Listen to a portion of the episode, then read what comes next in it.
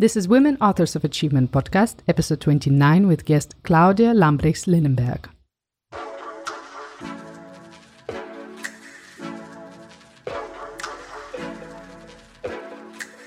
Hello, everyone. I'm your host, Daria Suvorova, and welcome to today's episode. How do leaders regain their sense of balance and clarity when they have to face challenges inside rapidly scaling organizations they work at? They talk to Claudia Lambrechts Linnenberg, who is an energy centric leadership coach. Claudia applies a holistic approach that combines four energy levels physical, mental, emotional, and spiritual.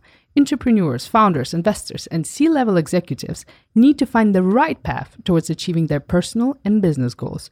Are you someone on the list? Then listen carefully to my fruitful conversation with Claudia and join the community of like minded people on Instagram page at WAA.Berlin.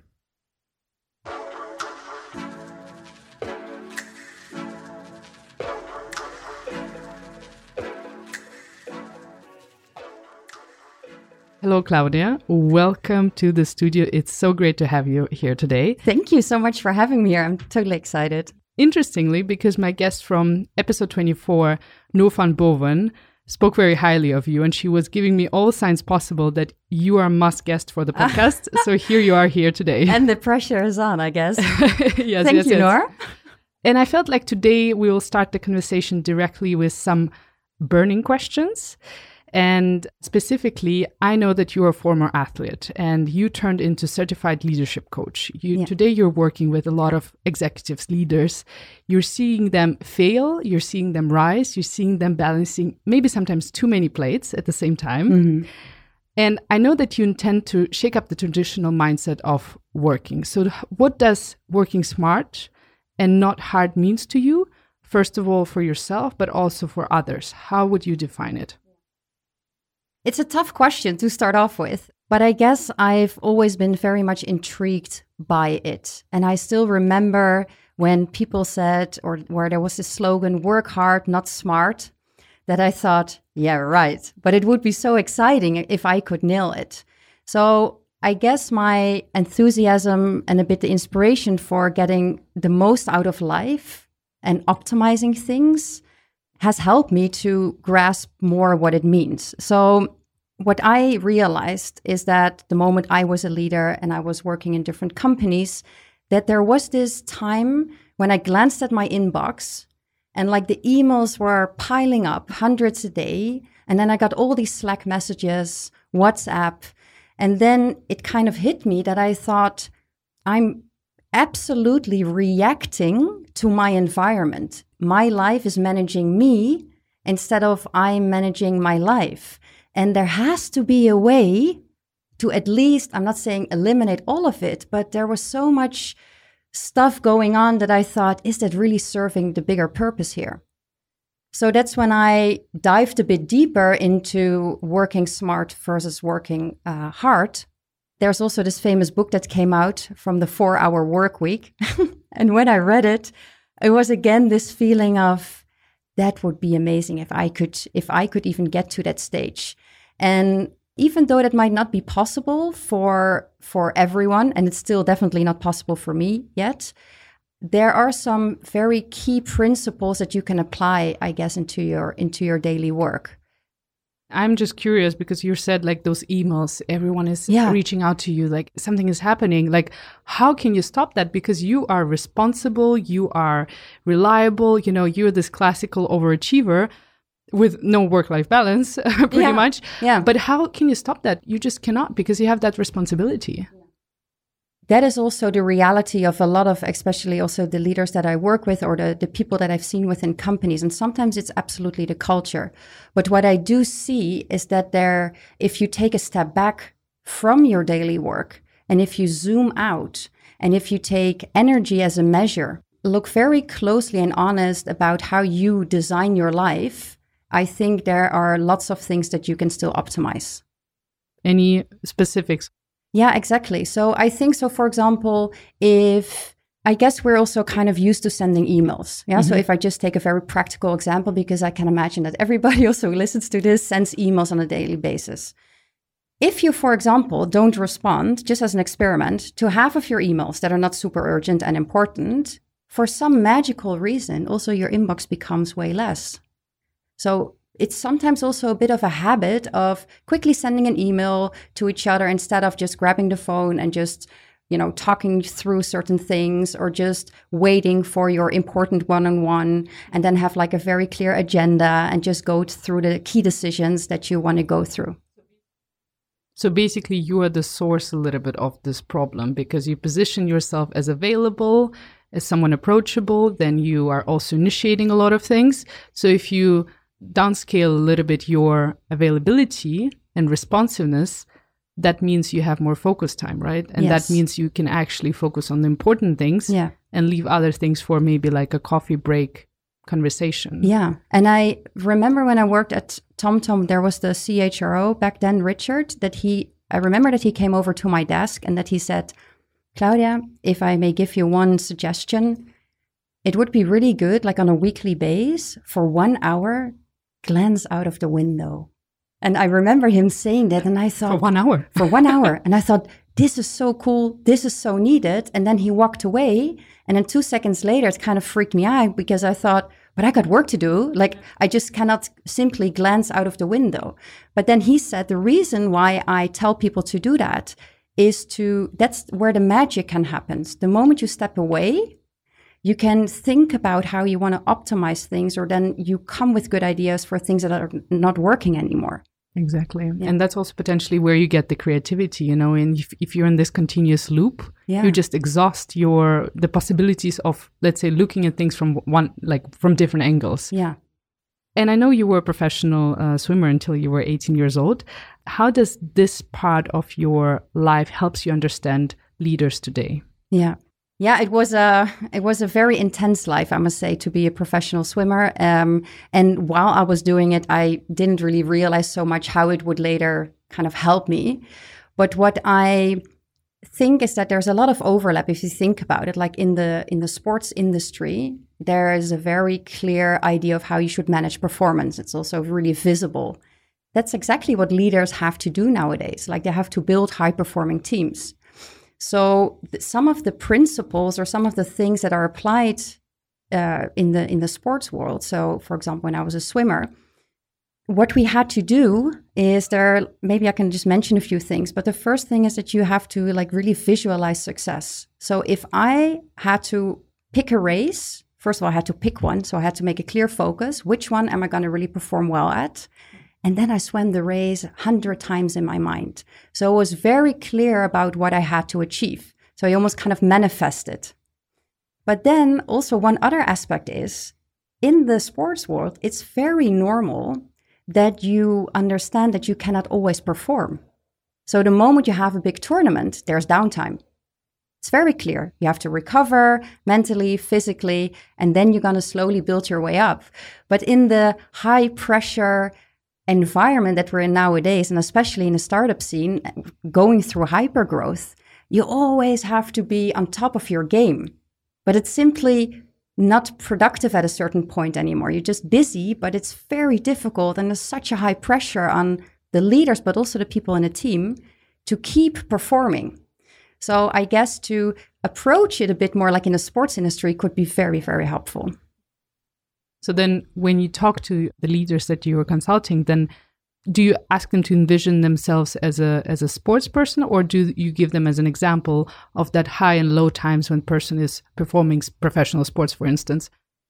First of all i what i try also to do with them is to to help raise awareness around when are they successful and when you're successful, it's not always when you've reached your targets and your OKRs. Like I care about when are you successful in life, like holistically, and then create a very clear image. Because the moment you cannot see it, it's very difficult to reach it. So it needs to almost become like you you can envision yourself how your life looks like, what type of leader you are, how you're at home, like all the different aspects. So that's what I really try to install with them and a lot of times it's it's still a little bit in their mind, but there's some room for growth. Before we speak more about the coaching techniques that you're yeah. using, I wanted to ask about your time that you joined Everjobs and later you were running nearly the entire HR team at Rocket Internet. And also, you know, from there, How did the transition into coaching happen? Because that for me is is a mystery still. sometimes for me as well. in retrospect, you sometimes also see some correlations, but in the moment, it's it feels like the right thing to do. But what I can say about it is that I've I've always like had a passion for psychology. So I have a master's in psychology, and I, I, I especially the organizational psychology really interested me. So I had this hunch for organizations and leadership, and then when I was working at, at Rocket Internet, I was responsible for the holding itself, but also for the different portfolio companies. There, I had to also advise and work closely with founders about how to, let's say, build a, a, hiring strategy, how to build a stronger brand. And I noticed that when I spoke with them, that there were certain issues that they bumped into. Also, sometimes some very basic things. So that's a bit where the coaching started, I guess like in my type of position. And then afterwards, when I saw these different types of leadership, that's when I thought, I feel I have to do something with this. I'm not sure in what shape or form yet, but at least I want to engage myself with different leaders in order to help them to become the leader they want to be. That's when I started experimenting also with facilitating of workshops, for larger teams, for sometimes 100 people. And then I thought, nah, maybe not really my thing. And then I kind of tweaked it a bit. I just experimented a lot. And then I noticed that the, especially the one on one, is something that I really enjoy doing. And you mentioned that you work with different leaders. So that doesn't mean that you have specific type of leaders that you prefer working. You're open to executive with different leadership styles. This yes, is totally fine for absolutely. you. Absolutely. The type of leaders that I would say that I work with, if I look at, at the executives, are basically people who have a very strong need to optimize their life. They want to have basically a bit more happiness. They sometimes feel overwhelmed and I've also seen that being a leader can sometimes also be very lonely because there's a lot of pressure from the team. There's a whole board of investors, uh, advisors, also putting some pressure on them, which comes with the job, and they they know it. They work very long hours, and then they also have to manage next to their life sometimes a family or a relationship, friendships, etc. So, how to manage all of that and still be successful? That's, I guess, the type of. That's a big question. It's a, yeah, a, that's very, a life question. it is. It is a life question. It is a life question. And it's something that also keeps me pretty busy. But what I see when it comes to the definition of success is that the more traditional way of looking at success is sometimes related to your career. And we're so strongly programmed to, you know, cr- climb the career ladder, uh, maybe join one of the big fours, um, where you absolutely learn a lot, huge responsibility. Then a team, maybe become a senior team lead leader, and then you kind of wake up a bit and think, this is really exciting and it has a lot of impact. And I only have like respect for leaders and at the same time, if you over identify with work, sometimes it can also get like not you cannot get the satisfaction that you maybe want out of it. So I think the new definition of success should be much more around all factors in life. Speaking of coaching, so let's get to the basics. And I would like to understand what is coaching and what is the history behind it because how long do we have coaching basically on the market, yeah. you know? yeah. I think it's well, it's not that old yet. So it was originated in the 70s by uh, John Whitmore, and he uh, coined the term performance coaching, so or performance management. And um, he was a he was in the sports racing world, and he saw what we just talked about a bit about swimming and racing. He saw some of the principles that were applied there, and thought, how can I integrate those into the business world? So I would say around kind of the pioneers around the 70s and the 80s. Um, so that's that's where it started. But in 90s, I mean, if we watch those movies and we think of Wall Street, yeah. it seems like a wild west. Like definitely yeah. no no one was thinking about work-life balance there. No, absolutely not. That's that's 100% true. Yeah. So, uh, thank goodness we moved on from those times. Yeah, absolutely. if we speak about the good and the bad, who should really become a coach and maybe who should not really try becoming one? I think everybody who has this intrinsic motivation or at least a hunch like when you really tap into your gut feel and you and you think that it can spark joy and that you're passionate about it i would say give it a go like all the times i would advise do it there's a reason why you have this hunch that's one of the things that I think that that you that you should do it. And I think there's also a way where you can sometimes maybe even see a bit around your circle of friends. You always have this one person where everybody turns to with their maybe either problems or come to for advice. I think that's also a very good indicator. That's more like a life coach then, huh? Yeah, but in the end, and that's a bit like they're very or not strong labels, but in the coaching world, that's actually a good point. There are different types of coaches. So a life coach could indeed and very well be about life. But for example, if I look at a leader and they sleep poorly or they have a bad relationship um, with their kids because they're away all the time, I have to address that in my coaching. So it's kind of I made my own variety of it, but I have to see the person for he or who he or she is. And uh, maybe a bad example of someone going into coaching when they should not be? I think uh, another like very strong indicator is the level of uh, empathy. I think empathy um, is yeah, right the ability to to take perspective, and that's I think in coaching very important. So the like being non-judgmental, trying to really put yourself in the other person's shoes is I think also a a good indicator because as a coach, um, you need to be able to do some deep listening and also watch for out for like these tiny micro expressions because they tell you a lot. So you as a coach, you have to kind of see what's going on with the other person besides only the words that they speak.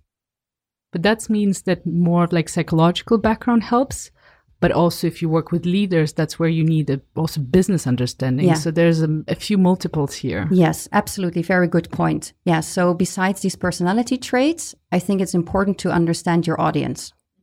So how can a person know that a they actually need a coach you know how do they realize that what kind of coach they need like how can they understand this, the problems they're struggling with and understanding what type of person can address those problems properly and how do they pick the person you know the, the right person and not maybe unhelpful coach the one yeah. who will maybe lead you towards not realizing your dreams and solving the problems but yeah. maybe take you off the track i think to answer the first part of your question i think people who feel overwhelmed or people who might feel a bit restless or people who feel maybe this longing for there must be something more uh, i can't see it yet or what is actually maybe my purpose in life or how can i go through life with a bit more ease?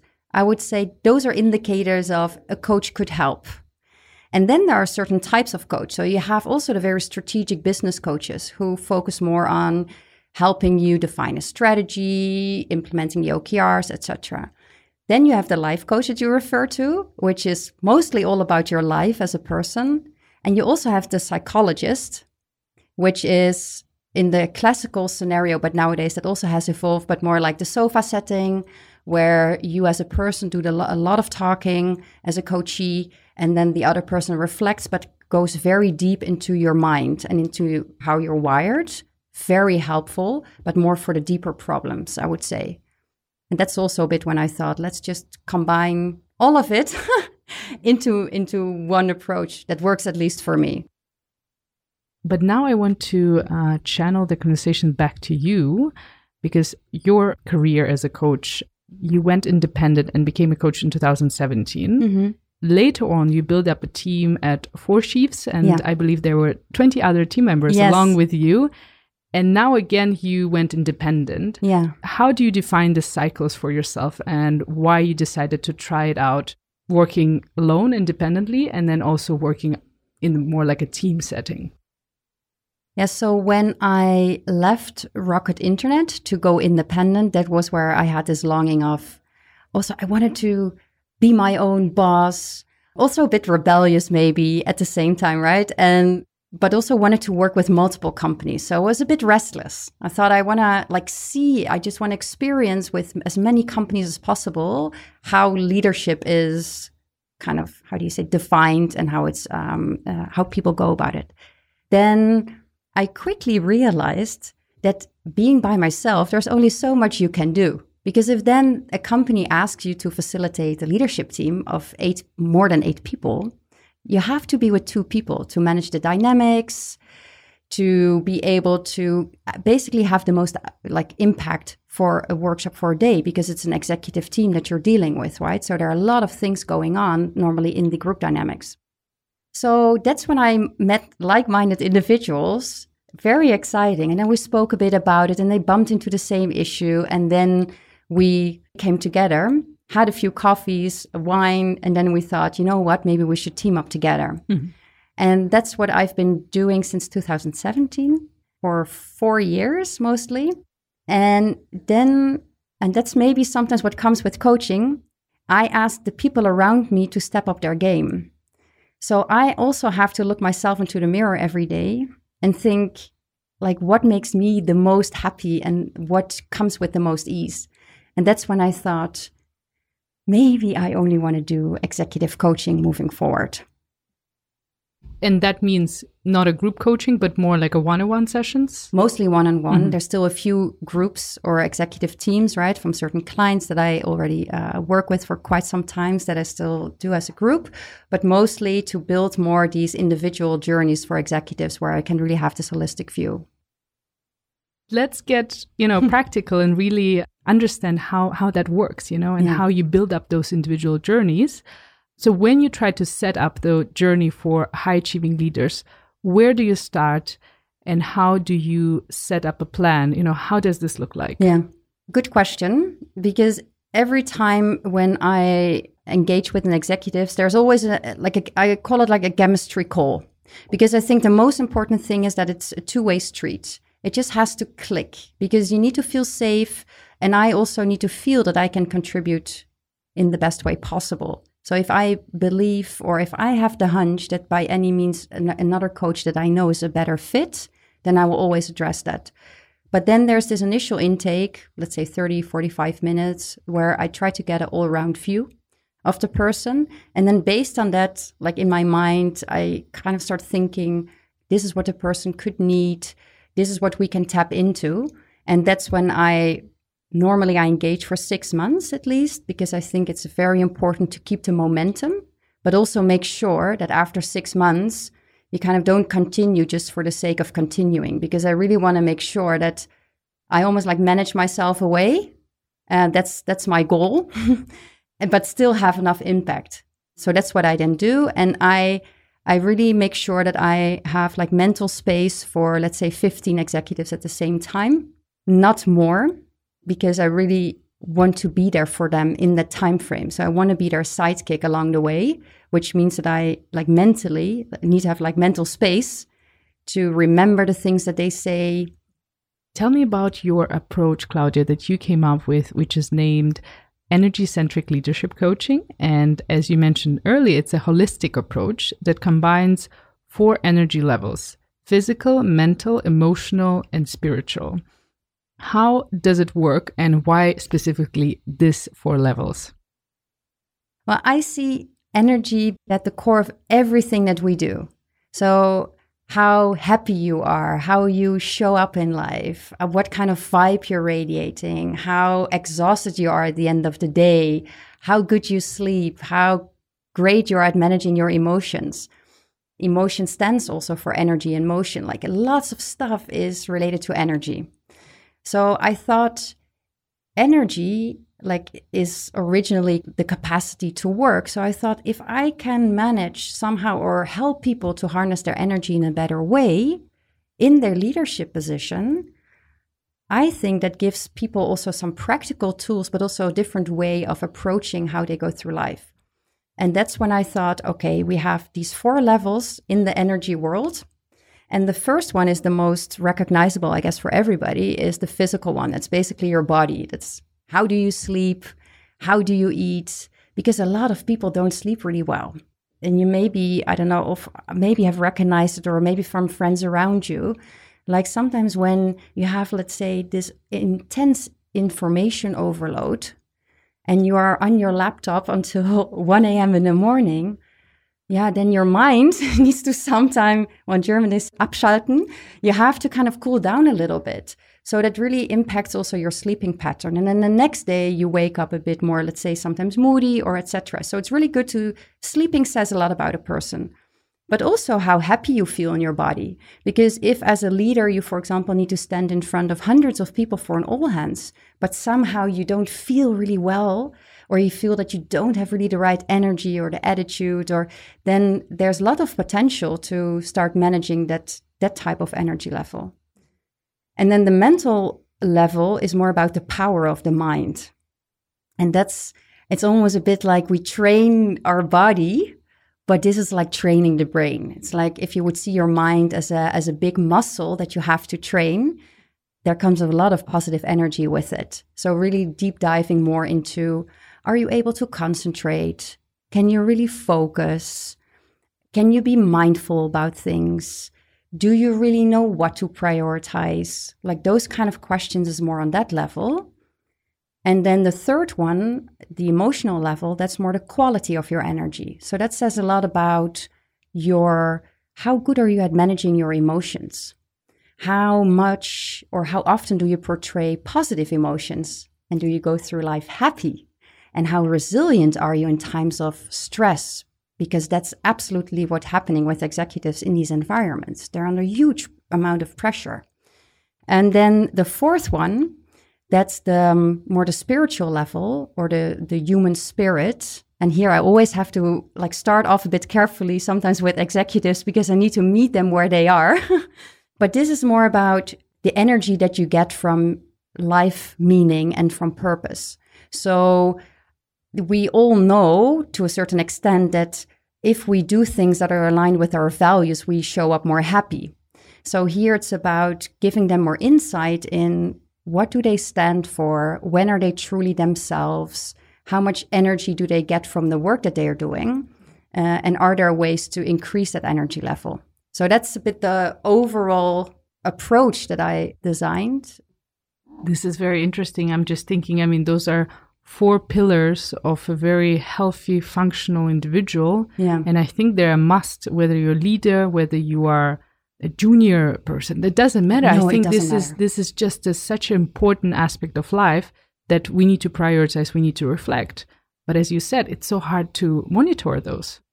Yes, it is. It's very difficult. And also within organizations or in companies, it's you don't really like there's just no time. Like i've been there i've seen it it's so but it's so important i think and there's you have this also this great read in in the harvard business review that says manage your energy and not your time and i think that says it all because time is a is like a finite source but if you tap into energy that's a different ball game so have you seen maybe from those four energy levels have you seen one which is specifically the one which is very neglected, or rather, it applies mm. a little bit to all of them. I would say there's a lot of potential in the mental one, and I also notice it with myself, like how how you also sometimes go throughout the day, right? That you think that you you want to think positive and you want to be able to focus, and then that's sometimes so difficult because there's so many stimuli from left and right and especially in these environments that they operate in i think there's there's a lot of room. Mm-hmm. Plus it's also something that that most of them can really relate to.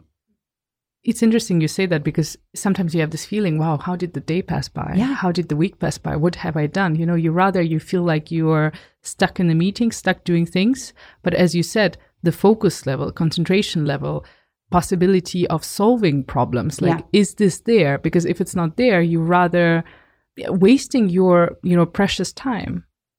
Absolutely. And i i have this uh, sort of sometimes what i use in coaching is analogy where you say imagine on a daily basis you have 10 coins of energy.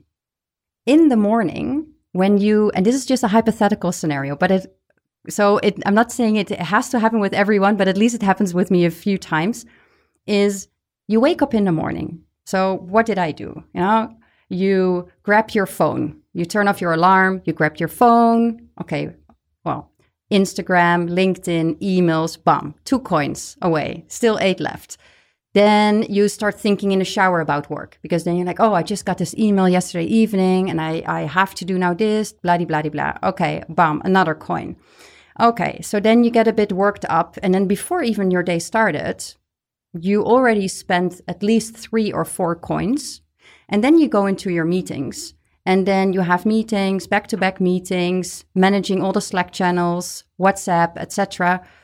And then what you're saying, like referring to, then sometimes the day just flies by. Then you might even think about something that a friend did or a conversation that maybe bothered you still a little bit, but that you didn't really speak your truth. So another few coins. And by the end of the day, your 10 coins are definitely most, or in this scenario, spent. And what do you then do or can do? You can then think, okay, some people then go for sports and they get more energy. But some people also then think like, I'm just going to meet with friends or I'm going to party or I'm going to do this or that just to distract my mind a bit. But then basically you're taking almost like an energy debt.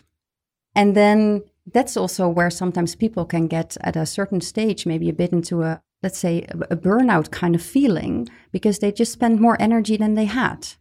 So I think this is something that we should spend it wisely. We should be like very precious about the amount of energy we spend and who we spend it on.